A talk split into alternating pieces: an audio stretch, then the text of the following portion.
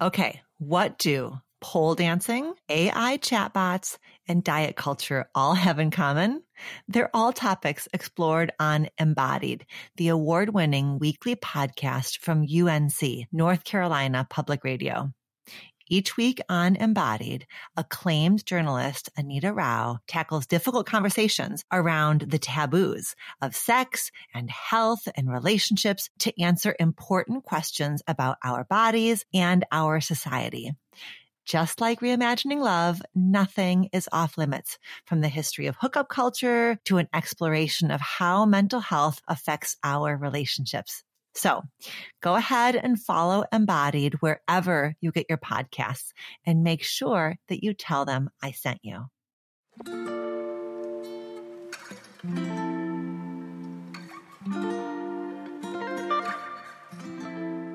Hello and welcome to Reimagining Love. I'm Dr. Alexandra Solomon. Relationships have the power to wound us and the power to heal us. As a clinical psychologist, author, and professor at Northwestern University, I've devoted my life to studying intimate partnerships and family dynamics. On Reimagining Love, I'm here to translate complex clinical topics into tools and takeaways that you can use in your relationships today. If you're ready to develop relational self awareness and create vibrant and loving relationships with the people who matter most to you, you've come to the right place. I'm so glad that you're here.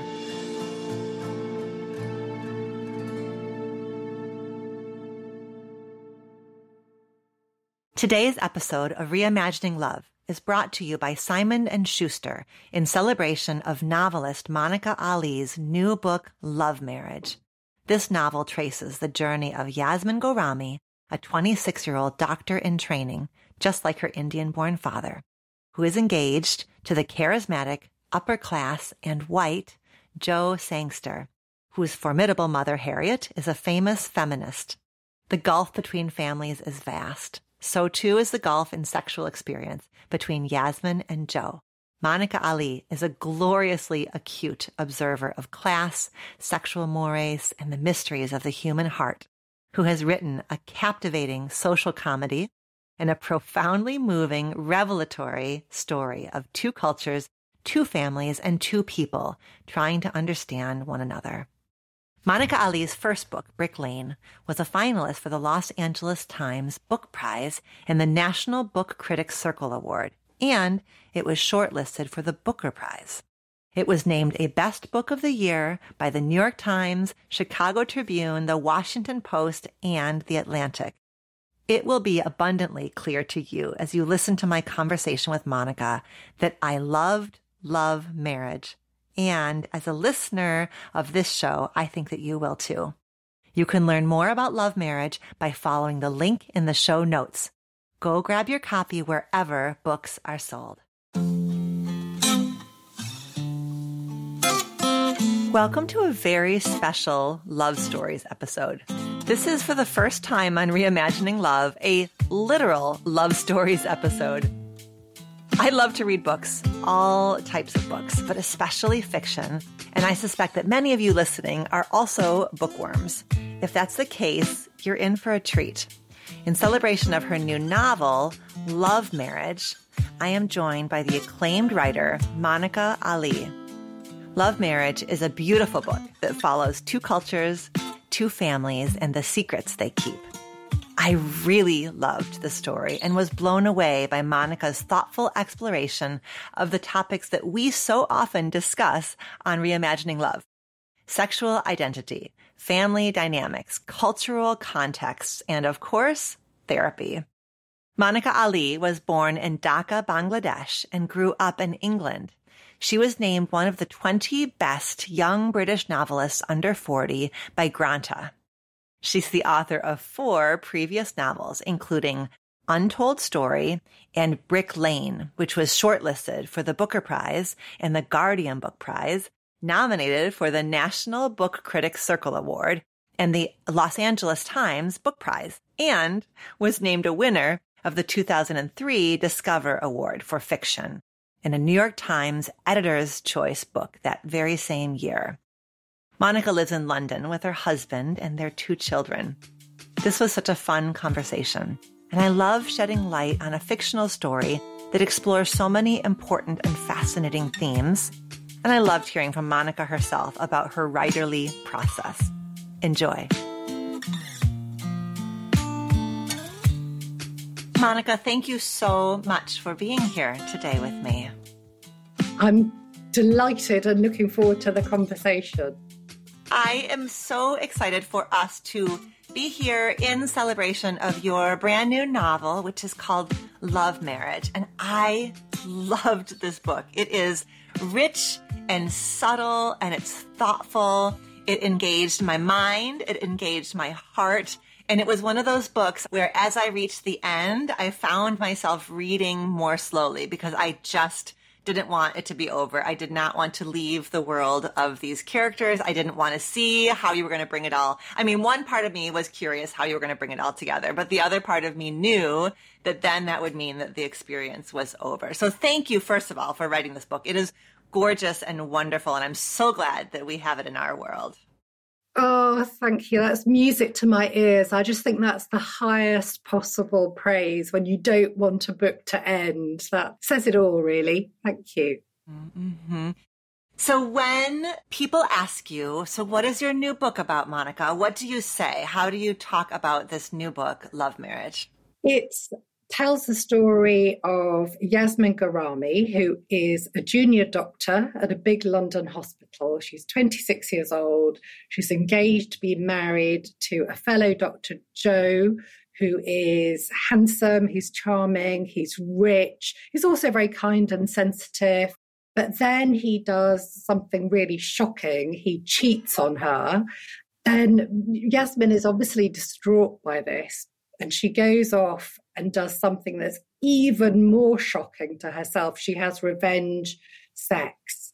And Yasmin is someone who's always followed the rules. She thinks of herself as a good girl, a good person with a moral backbone. And she doesn't tell him about this cheating that she's been involved with. So she carries this around as a massive burden of guilt and shame. But what she doesn't know is that Joe is nursing an even bigger secret of his own. So at the start of the book, Yasmin has a life plan all sorted out. She knows what path she's going to follow. And then everything starts to implode and explode from there. So, Yasmin's parents are from India originally. Her father is a doctor. Her mother is a stay at home mother, Yasmin had done what her father wanted her to do, which is step into his shoes and become a doctor. And she's questioning that choice as well as a lot of other things during the course of this novel. Her younger brother, Arif, is quite a wayward soul. He's different, he rebels. And Yasmin is often feeling quite resentful about his behavior and the extra pressures that places on her. So she's getting pressures from family, home, the workplace is a pressured environment where sometimes she faces discrimination and assumptions by other staff and by patients, patients' relatives. And then there's the tangled matter of her love life. Now, I'm totally with you when you say that sex, I would say, is at a very fundamental level the propeller of the story. It kind of forms the spine of the story in a lot of ways. So, a lot of the turning points in the book hinge on sex in one way or another.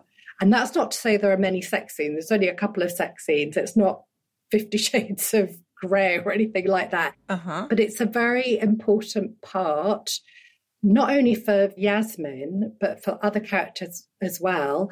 But for Yasmin in particular, her journey, if you like, of self discovery, sex is a part of that. And I think why is sex the driver as I've described it? I think it's because it's something that's universal or near universal as a human drive. It's every character's weakness, it's every character's strength. It's how a lot of conflict and drama is evoked in the book through secrets and lies and guilt and shame, um, are also the opposite and finding freedom and so on. And for Yasmin, it's a really serious moral issue when she breaks the rule in this way and she strays. But it's also part of her reacting to what does it mean to live life on one's own terms? To what extent are we constrained by the expectations of others? How much do we hide our own desires and hide those desires even from ourselves? You know, so all of that, it's not to me a throwaway gratuitous part of the book. To me, it's really integral to who she is, who she could be, and how she finds her way in this world. It is what you've done so masterfully. I have never been and will never be a fiction writer, so I can only be in awe of the ways in which the ways in which you're right. Sex is woven throughout the book, never once in a way that is titillating or gratuitous, as you describe, but that invites us as the reader to explore all these different facets sex as healing, sex as revenge, sex as an attempt to understand, sex as violence, sex as deceit, right? All of these different positionalities that we all experience in our own relationships with sex. You insist that we see it as so much more than just a thing that people do, right? That there's deep meaning about ourselves, about our relationships, about the world, about the messages that the world has told us, right? There's this scene where when Yasmin is sitting with the heaviness of what she's done, you know, she's, she's in a space of, of deep ambivalence about her faith, right? Her mom is Muslim and she's rather devout. And she's sort of always trying to get Yasmin to use more prayer, to use these parables as the guideposts in her life, the way that Anisa, the mom, has used them in her own life. And so when Yasmin is in this dark night of the soul, she has this urge to sit with the Quran, right? And she wants to hold the Quran and read a prayer, but she's menstruating. Yes. So she can't. So there again is this bind between like, the good girl, bad girl split, that even in her desire to be a good girl and grasp the Quran and seek her comfort there, she can't because she is a bad girl or a dirty girl, as a menstruating girl, right? It just is so like you do it again and again to us. You force us into these moments of like the complexity. I also think that it's complex for some of the other characters. So for Joe, who is her fiance. His family is white. There's also a class difference. The Ghoramis are solidly middle class. The Sangsters are what we would call posh. You know, they're wealthy, upper middle class. All of these freedoms that Yasmin's rather envious on, particularly early on in the book. His mother is a famous feminist. Uh, she's written books. One of the most famous is a memoir that she's written about all her lovers, all the male and female lovers. And Yasmin envies this openness. But actually, Joe's freedoms, what I mean, the ironic thing is that things that seem on the surface like freedoms can often be things that bind us and vice versa. I think in the book, you know, maybe that ranges from Rania, Yasmin's friend, wearing the hijab, which other people would see perhaps as a symbol of oppression. To her, it's a symbol of her freedom to choose to wear what she wants. For Joe and his family, the liberal attitudes around sex represent freedom to Yasmin in the beginning. But Joe is actually at the mercy of his compulsions around sex. And he is anything but free. He's actually imprisoned because he doesn't understand where those compulsions come from. I'm always interested in, in looking at, you know, what's on the surface and what lies beneath and the gap between the two. Absolutely. And the ways in which in our culture at large, we struggle to hold difference as just difference. We turn those differences into hierarchies. And mm. we do have this narrative about freedom and openness about sexuality is better than, you know, discretion and silence around sex. And I think there are ways in which we certainly do need to find a middle ground. But what you've done is you've created this polarity between the Ghorami family where there's no conversation about sex. There's just silence and the Sangster family where there's too much, too much, right? There's so much openness that, as you say, the impact, the legacy on Joe of growing up in this household where it is the kind of polar opposite of no conversation. It's all conversation. Everything's out there for dialogue. The impact on Joe is that he does feel quite imprisoned, right? He's not been able to integrate. Like neither of those poles, silence or rigid boundaries or diffuse boundaries, neither of those poles allows for integration, right? So we see the impact on Yasmin of growing up in a rather repressive culture. She's driven to be this good girl, but we also see the impact on Joe of having grown up in this really diffuse boundaried family system where his mom's sexuality was too available for him to see and experience. And there was an intrusiveness in their relationship that led to a ton of confusion on his part around what is the function of sex? Who am I versus others? How do I articulate boundaries between myself and others? And he's really quite, as you say, quite imprisoned.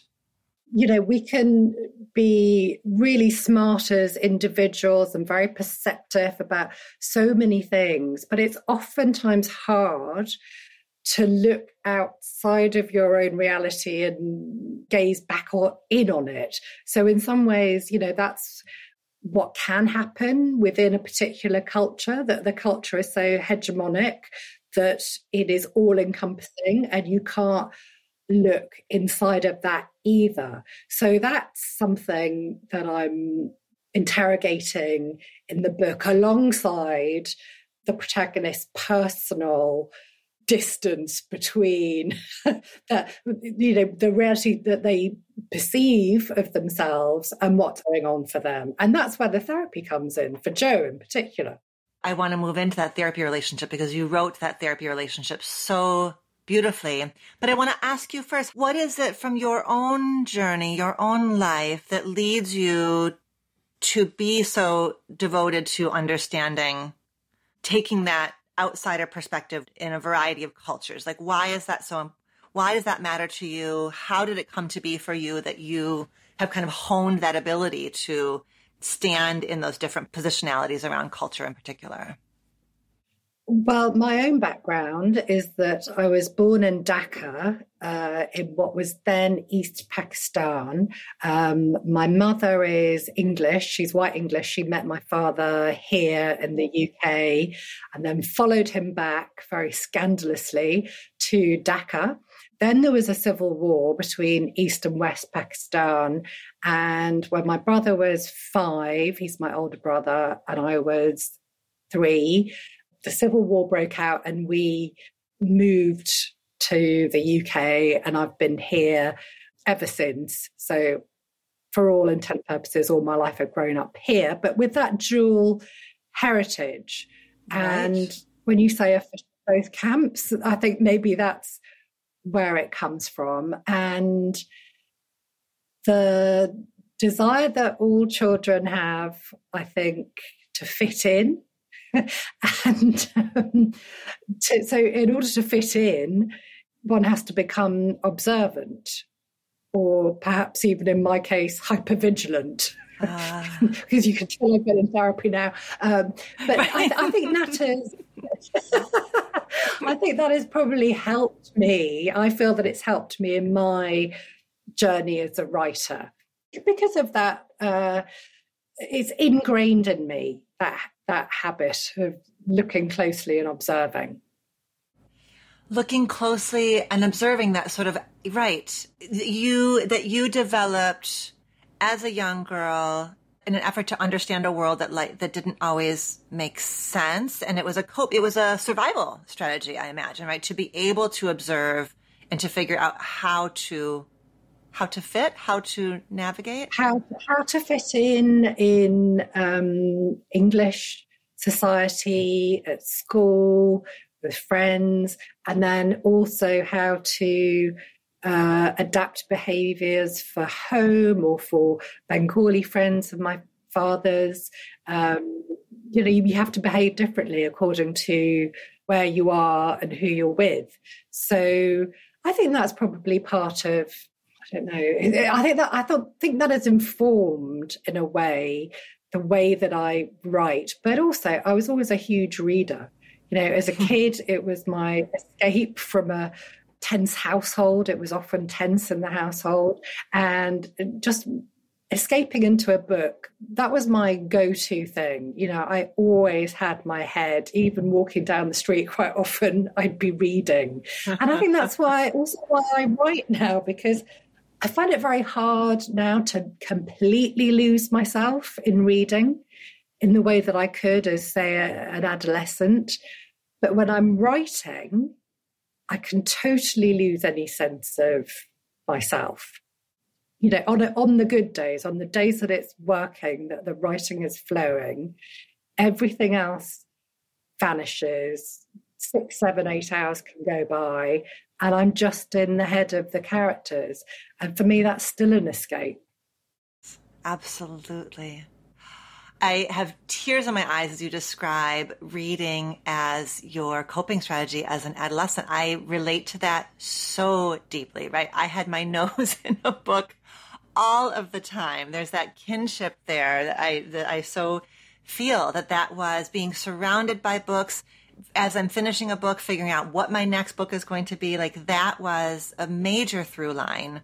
Um, for me, for sure, in, in adolescence, absolutely, a, a way of, yeah, es- you know, escaping things that were painful and confusing. Mm-hmm.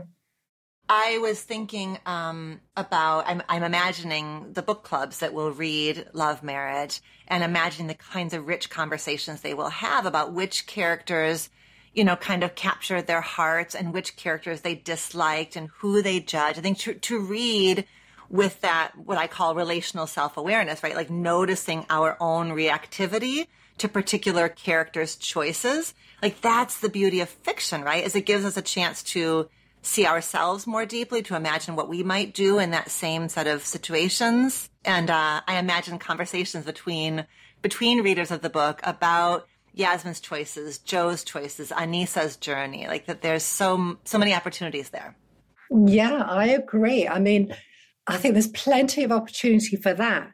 And also, I would add that other than just seeing ourselves and, and other people, we might also just develop empathy for those people who, at first glance, we might dismiss or take a dis- an instant dislike to um, based on our assumptions. So there have been some studies actually about if you read fiction, it, it can increase your powers of empathy. And I think that's a great thing in and of itself. And in order for that to happen, I think the writer first has to have exercised that power of empathy. So, you know, I'm wondering if that's a little bit similar to, I mean, I, I know we do completely different things, but I, I wonder about that relationship between writing fiction and uh, being a therapist. I mean, do you go through a similar? Do you sort of put yourself in your client's shoes, or does it work very differently? Mm-hmm, absolutely. I think that the heart of any good training program for therapists involves a lot of what we call self of the therapist work. That that work that it is incumbent upon graduate faculty and graduate clinical supervisors to really hold clinician in trainings feet to the fire around the self of the therapist work, noticing what comes up in a well, there's two things. It's one, understanding the therapist's own journey, all the lenses that, that we as a therapist bring into the office. So it's why there's one part of your book that I want to read that gets to this point. Um, Joe is in therapy with Sandor, and they're in a therapy session and Joe is working on his complicated relationship with his mom and he's expressing his frustration and Sandor says, give it time. One thing that's helpful to remember is parents frequently replicate the family systems in which they themselves grew up.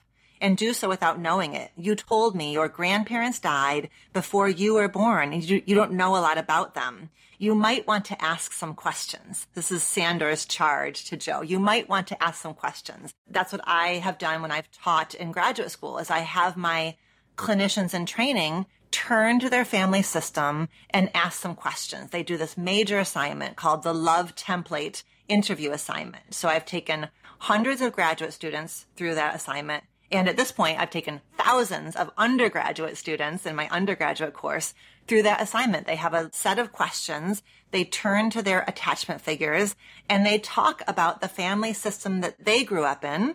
And they talk with their parents about the family systems that they grew up in. So they become ethnographers of their own lineage. And that's what Sandor is asking Joe to do, right? Joe sees his mom in all of her complexities and all of her diffuse boundaries. And Sandor is saying, what if you begin to see your mom as your grandparents' daughter as well, right? That this, she comes in to her parenting of you with a particular set of challenges and wounds and traumas. So that's all of what a therapist needs to do for themselves to increase their capacity to help their clients do that in their own lives. Yes, uh, that's fascinating. In the book, there are sort of adult child parent relationships, yes. which range from Harriet and Joe's seemingly sort of easy relationship, but anything but, to the difficulties that Arif and Showkat, Yasmin and his father, uh, encounter consistently throughout the book, where they really are just butting heads with each other. And again, there's there's a whole history there, which you know surfaces bit by bit throughout the book. So we know that Showkat comes from um, a very poor background. Showkat is Yasmin's dad. Yasmin's dad uh, that he grew up really on the streets of Calcutta in India, uh, made this love marriage to Yasmin's mother. And he's become a success. You know, he's established himself as a doctor in London. Uh, he lives in a comfortable suburb, and yet he has all this rage. And he, the rage is most often directed against his son, who he sees he sees as a wastrel. He's done a degree in sociology instead of something respectable like accounting or, or medicine. Those are the key things. Professions like law, accounting, medicine. Those are the three immigrant go tos because they're safe options. And Arif says he wants to work in television, and this, and he's actually got no job at all. And so the a constant battle between them, which becomes explosive at times. But beneath Showkat's rage, really what emerges is fear. Right. So, young Muslim man Arif's father is very aware that Arif is going to face more obstacles, more difficulties. He's already been profiled. Not that he's involved in anything, but he's been profiled. So Showkat's fear emerges as rage, but the fear is based on love, really. Mm-hmm. Love throughout the book is expressed in myriad ways depending on the context and the family relationship and the history, very crucially, as you say, of those families involved. I'm looking at all of the topics I want to cover with you. I don't have a smooth segue here, but I really feel like I need to talk with you about the sex scene that you wrote that I don't think I ever have read a scene like this in a book where you wrote, you took us into a period sex scene that I have not, I've not read that before. It was bold.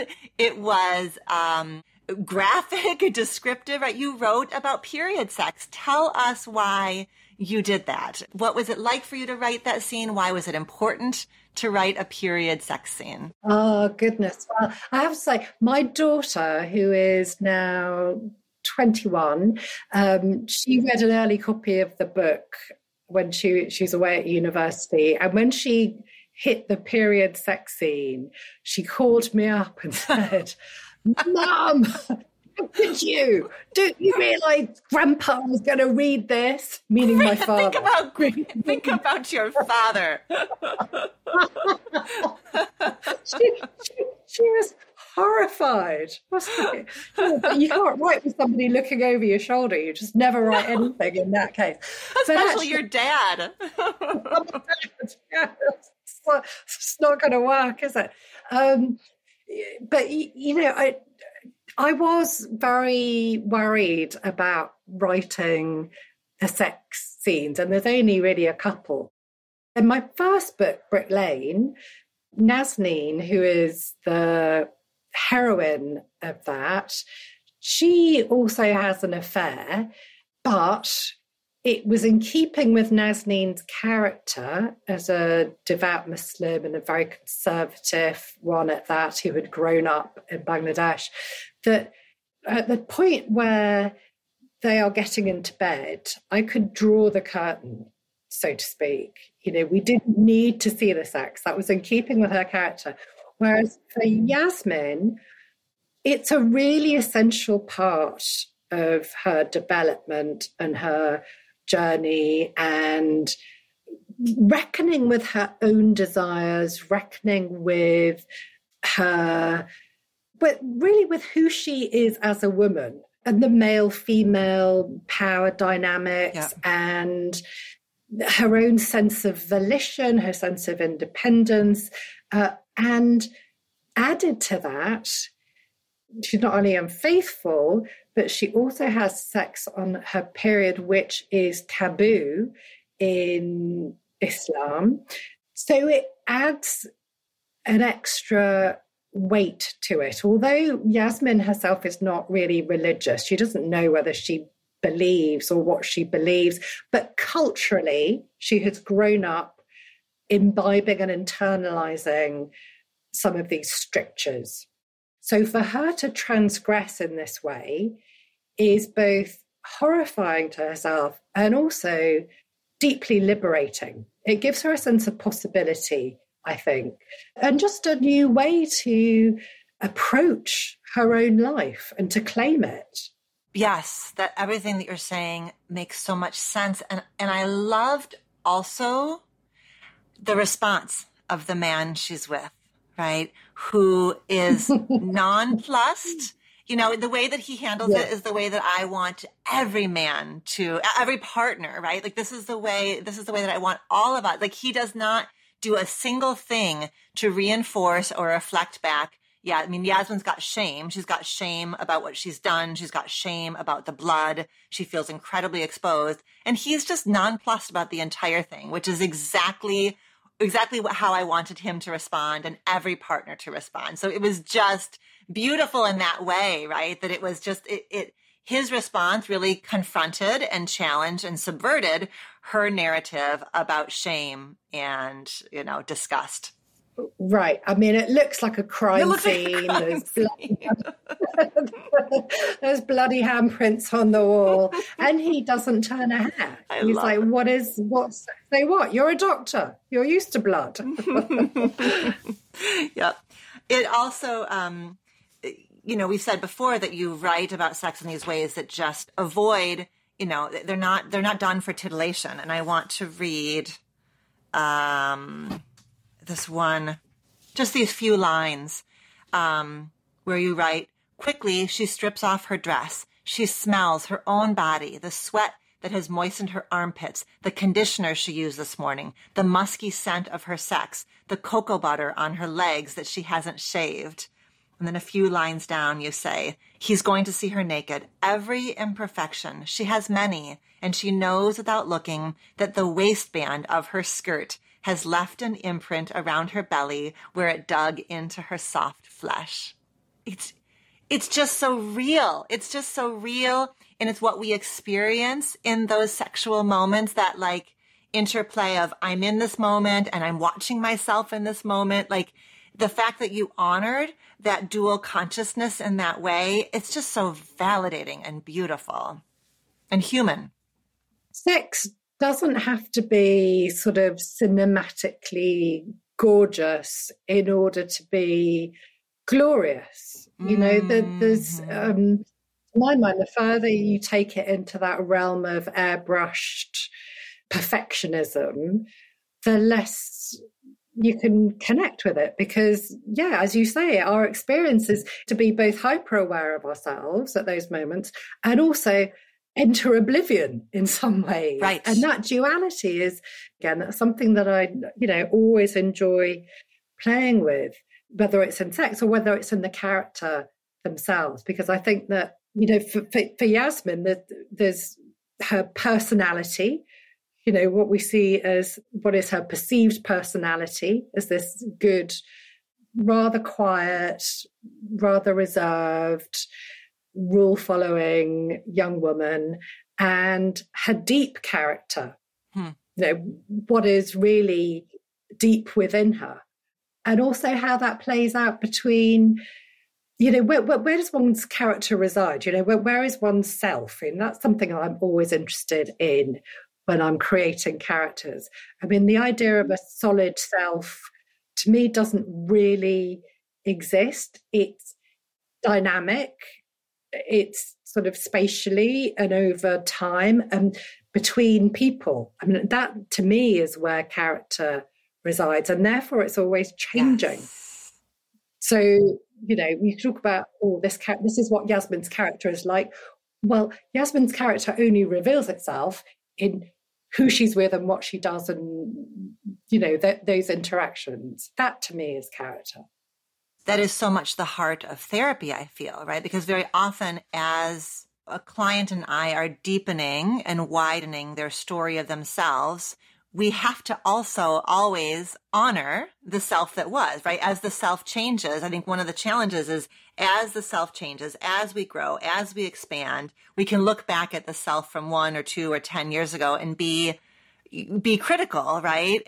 But that wasn't a, that wasn't a false self. That was the self that was doing the best at that time. And that's what you, you're right. Each of these characters has this arc. And as we get to, as we watch them peel back a layer of their story, of their own self awareness. It's done really gently and it's done in ways where we can still hold compassion for where they started and why they started there. And that it wasn't that that was fake or bad or wrong. That was just what was true then. And then life happened and there was growth and then more life happened and there was more growth. And that's so true for all of us. And it feels very resonant with the journey of therapy. Okay, so when you are writing about Joe and his therapist, Sandor, at some point pretty early on in those scenes of that therapy relationship, I wrote a, a note in my margin that said Gabor, meaning Gabor Mate, because something you had written was like, oh, that is just so in keeping with how Gabor Mate would frame this moment of understanding addiction as a way of coping with pain. And then later on, I was like, let me just go ahead and peek at the acknowledgments. And in the acknowledgments, you write about your research. And there you are writing about having read Gabor Mate. So you wrote with such sophistication about the therapy relationship. So I would love to hear about your research process, what you felt you needed to learn to write that relationship, and then how you translated it to Joe and Sandor, who both, by the way, we get to see we get inside of Sandor's mind as well as inside of Joe's mind. So you let us see the process from Sandor, the therapist perspective, as well as from Joe. So that's really special too. But tell us about your research. So, research was an awful lot of reading. Gabor Mate, you rightly identified, very impressive uh, from the get go. uh, yeah, he. I mean, he was a, a big influence on the kind of analysis that Sandor, my therapist character, does with Joe, his understanding of addiction and where it comes from and um, how to treat it effectively. I've also, you know, I've read a number of other authors. I mean, internal family therapy systems, um, lots of Dorothy Rowe, lots, yeah, Rich Schwartz. So I, I've done an awful lot of reading, but also I think crucially, I've been in therapy for a number of years myself. And I think without that, it would have been much harder to conjure those scenes. Now, you mentioned that part of it, part of that, um, those chapters with the two of them, is from Sandor's perspective. And that really comes from, you know, sitting in the therapy room and wondering. you know, What's she thinking right now? yeah, what is? How I mean, I, I, uh, Sandor isn't based on on my therapist. I mean, she's a woman. She's a completely completely different sort of therapist as well. I wasn't in therapy for sex addiction. I'd like to just point out quickly. no judgment. Nevertheless, I think that experience did feed in to my ability to write those scenes because at times I'd sit there and think, is she bored? is my mind wandering? Is she not that she was giving me any sign, but it's human right. nature. It's mm-hmm. not.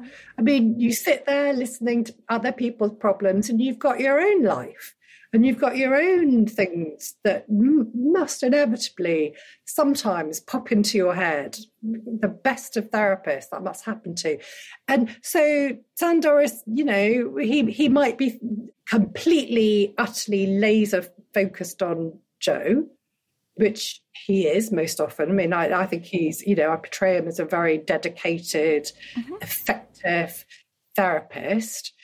And yet he's thinking about, you know, when he's going to see his son again or his mm-hmm. own health problems, or sometimes, and this is something I've wondered when I've sat in therapy. He knows where it's going, or he thinks he knows where it's going, and he's listening but also sort of thinking ahead. Mm-hmm. I don't know if that's just pure fiction or whether those things actually happen, but I had all of those thoughts as a, a, a therapy, you know, sitting in the chair opposite. I was having those thoughts.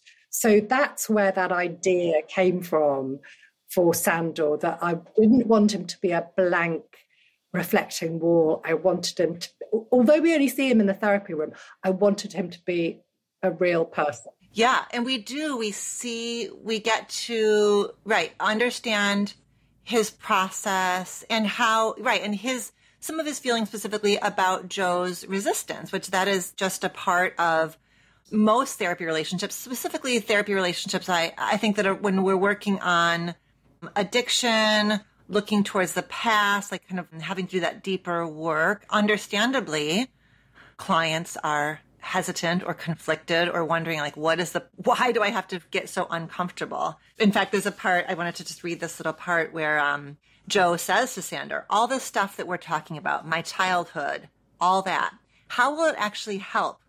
We get to the root of the addiction, but what then? Does it mean that I'll be able to control it, that I'll be cured? He smiles to undercut the desperation in his question, in his voice. Then Sandor says, It's not quite so simple, I'm afraid. And then Joe says, Then why is it so important to know? Why is it like this holy grail? Because it shortens the odds against us, said Sandor. It affords us the opportunity to take control because what we don't know controls us. It's those moments that we as therapists like dream about having where we can be so pithy, like at the same time, he's doing a little bit of like psychoeducation. He's sort of educating him on the idea that the stuff that we're not conscious of or aware of rules our lives while he's also offering affirmation, right? It shortens the odds against us. So he's seeding some hope and some optimism. And he's trying to like work gently with Joe's resistance and skepticism, which he has to do quite often because this is hard. It's hard for Joe, right? He he's ambivalent about being in therapy and uh, and looking at all this stuff. So you just it's really well written. From my own experience of being in therapy, I was quite resistant. I mean, I you know I wasn't that I was ignorant about the therapeutic process and I knew that childhood was likely to come up, but I felt very impatient with that. You know, I was really wanting to like get fixed. I've got anxiety issues. Um, I've got a, a, a sort of dread of writing because it heightens my anxiety. Teach me the skills. Six, eight sessions. Let's, you know, let's knock it on the head. And of course, I knew that we were going to get to childhood or that that was almost inevitable. But really, I didn't want to go there for all sorts of reasons or excuses because it's hard because it's hard to go there because it's uncomfortable as you say because i don't want to take myself back to places that are difficult because i've constructed a, a long held narrative about what doesn't kill us makes us stronger and therefore everything's to the good and I don't want to unravel that deal no. that I've done with myself. Because it, it, works. It keeps us very productive. and just moving, moving in the right direction. Just moving. Yeah, you're like a shark, you know, you gotta keep moving, otherwise you're gonna die. So keep going. Um, so you know, I figured that if, as a reasonably smart person myself, I could be resistant to that, even knowing that you know, the theory. I figured that Joe might also have some of that same resistance. And my therapist was very good at just, she'd drop in little ideas, little hints. Well, they were big actually, but she'd do them in a very light way. That's, yeah, okay, that's sort of interesting. But inside, I was thinking, no, she doesn't have the first clue. I am not like that. That is not me. And then I go away and think about it. I come back and say, Oh, Damn you know it. what thing you said?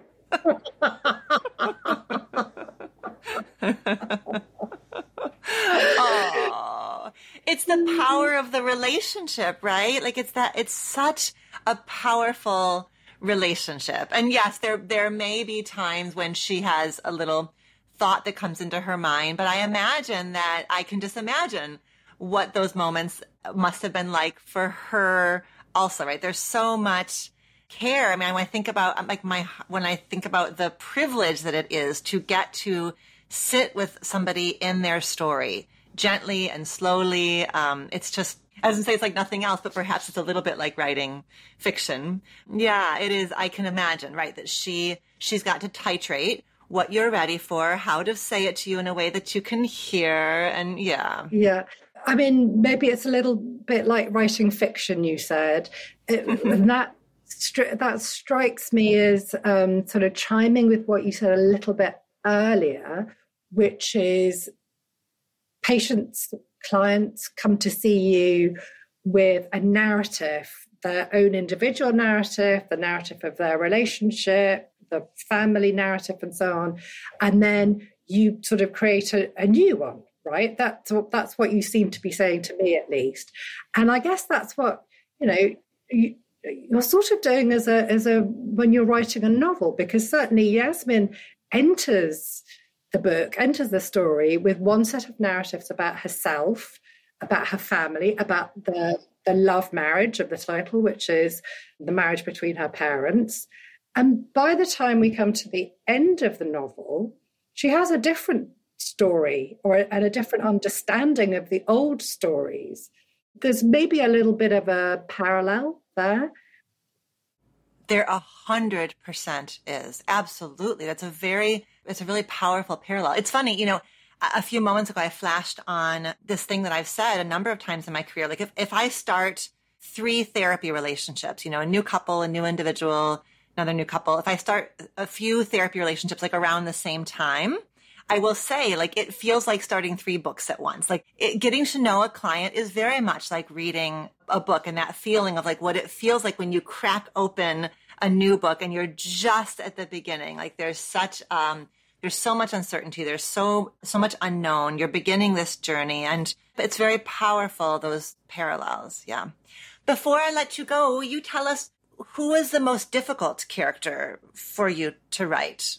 Well, let me back up by saying you do something that uh, is as a choice point that you you needed to make as a writer. You write from four different perspectives. You let us into Joe's mind, Yasmin's mind, Harriet's mind, and Sandor's mind. So you, and then there's other characters who we get to know, but we actually get inside of those four in particular.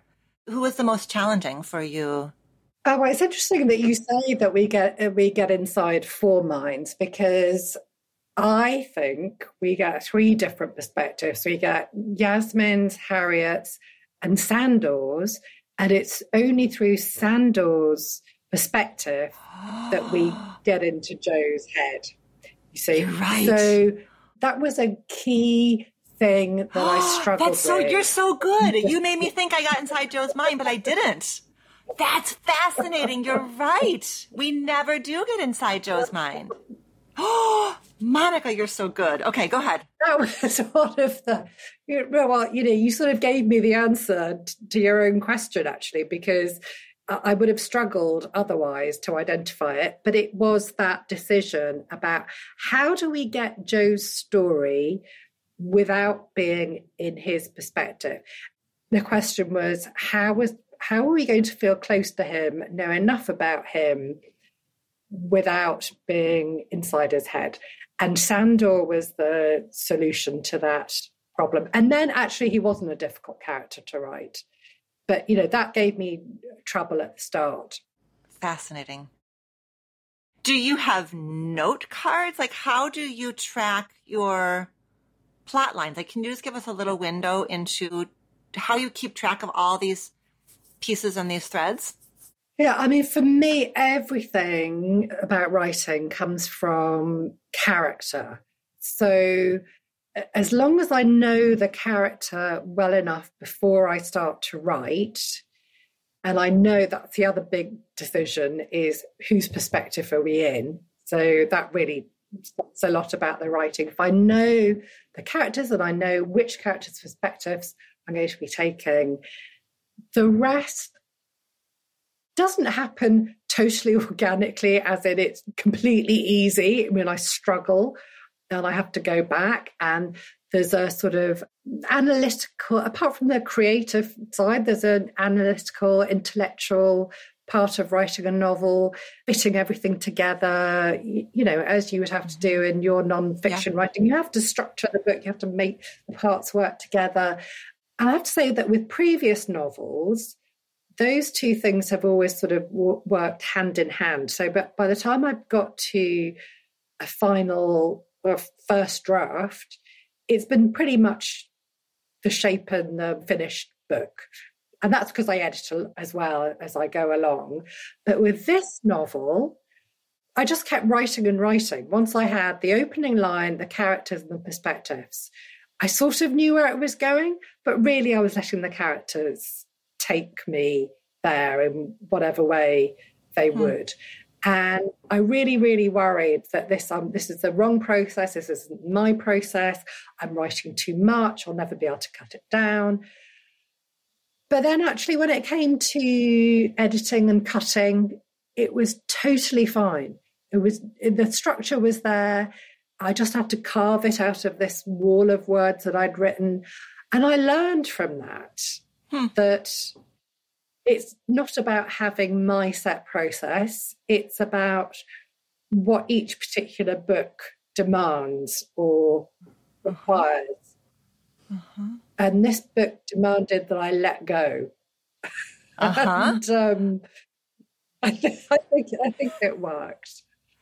It absolutely worked. I am so glad that you let go, that you surrendered into this book because it is it's a gorgeous offering, and I know it's going to land so well to the reimagining love community. It is so many sweet spots that we love to explore and visit on this show. So it's, it's just the perfect book for you and I to talk about. And I'm so grateful for your time and your brilliance. And I'm so glad that we got a chance to connect in this way. Oh, I've absolutely loved talking to you, Alexandra. It's been a great, great pleasure. Thank you. On this show, we send people to bookshop.org here in the US, which will route folks to their local indie booksellers, which are oftentimes BIPOC owned independent bookstores. So we will link um, Love Marriage through bookshop.org, but no matter where in the world you're listening, Love Marriage is available. And tell us how else, how else can folks learn more about you, your prior books? Where's a good place for people to go? Uh, they could go to my website, which is just monicaali.com. Wonderful. That's great. Thank you so much, Monica. Oh, thank you again, Alexandra. It's really been fun talking to you. Likewise.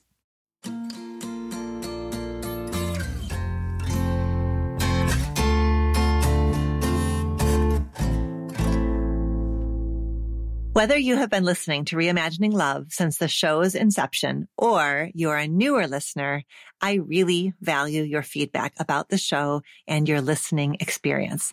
Now that we are six months in, my team has launched a survey that will help us envision the evolution of the show and continue to produce episodes that you will love. The survey can be found in the show notes or at dralexandrasolomon.com slash survey and it will take you about five minutes to complete. By filling out the survey, you will be automatically entered into a raffle and the winner will receive signed copies of both of my books, Loving Bravely and Taking Sexy Back, and a $50 credit toward any of my online courses. Thank you so much in advance for taking the time to share your thoughts and to help us grow this show. It really means a lot. Thank you to Monica for being here with me on Reimagining Love. It was such a pleasure to chat about the complex and deeply human characters of love marriage with the author herself. I hope that you will feel compelled to pick up a copy of Love Marriage at your indie bookseller after May 3rd or pre order it through the link in our show notes today. Happy reading and be well. Do you have a relationship question that you want to have answered on the show? Follow the link in the show notes of this episode to send in a written or audio question. Questions can be about intimate partnerships, family relationships, friendships, you name it. I can't wait to hear from you.